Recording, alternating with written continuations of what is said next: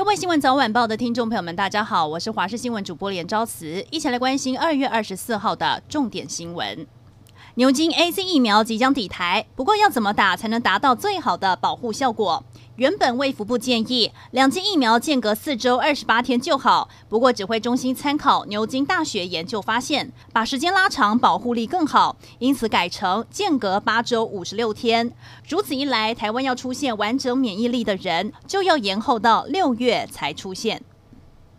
铁路警察李承翰前年七月遭到郑姓男子杀害，一审嘉义地院以被告罹患思觉失调判决无罪。二审判决今天上午出炉。台南高分院送请成大医院鉴定，出现不同结果，认为郑姓被告行凶时有精神障碍，导致辨识能力明显降低，但只能减轻刑期，不能判无罪。因此，目前最新二审宣判结果出炉，无罪大逆转。法官采信两家医院的精神鉴定结果，认为郑姓被告案发时精神状况确实降低，但并没有完全丧失，改判十七年有期徒刑。十七年服满后，强制监护五年，全案可再上诉。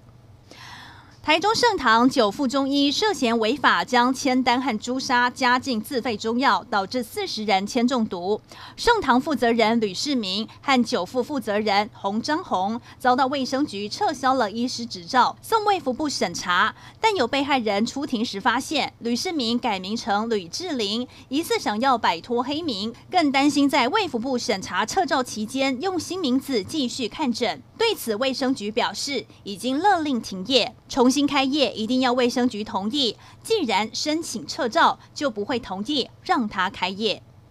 全球受到疫情笼罩，口罩几乎成了大家的必需品。不过，最近就法国调查媒体发表文章，还附上了医药研究报告，指中国制造的 KN95 口罩保护性不足，可能成为医院的防疫破口。根据外科手术联合会的报告发现，来自中国的 KN95 口罩保护性受到质疑，和当地医院的群聚感染可能有关联，因此许多医院都已经决定停用中国的 KN95。元宵节就快到了，花莲的太平洋灯会持续璀璨亮灯到三月八号，但目前的游客人数和官方原先预期的还是有落差。主办单位说，二十六号前都还能来兑换限定的小提灯，也将会要求游客都佩戴口罩、采实名制入场。目前周边民宿业者也说，目前连假后两天的订房状况比较差，第二天甚至只有五成的订房。另一方面是刚好开学，也有民众是因为疫情影想了出游意愿，他们也希望连假能够天天放晴，让民众能够多出门走走。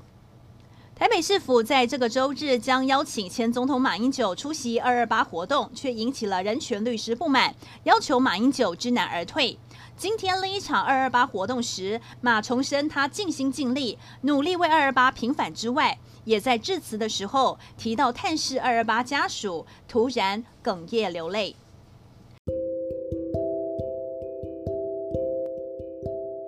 以上就是这一节新闻内容，非常感谢您的收听，我们再会。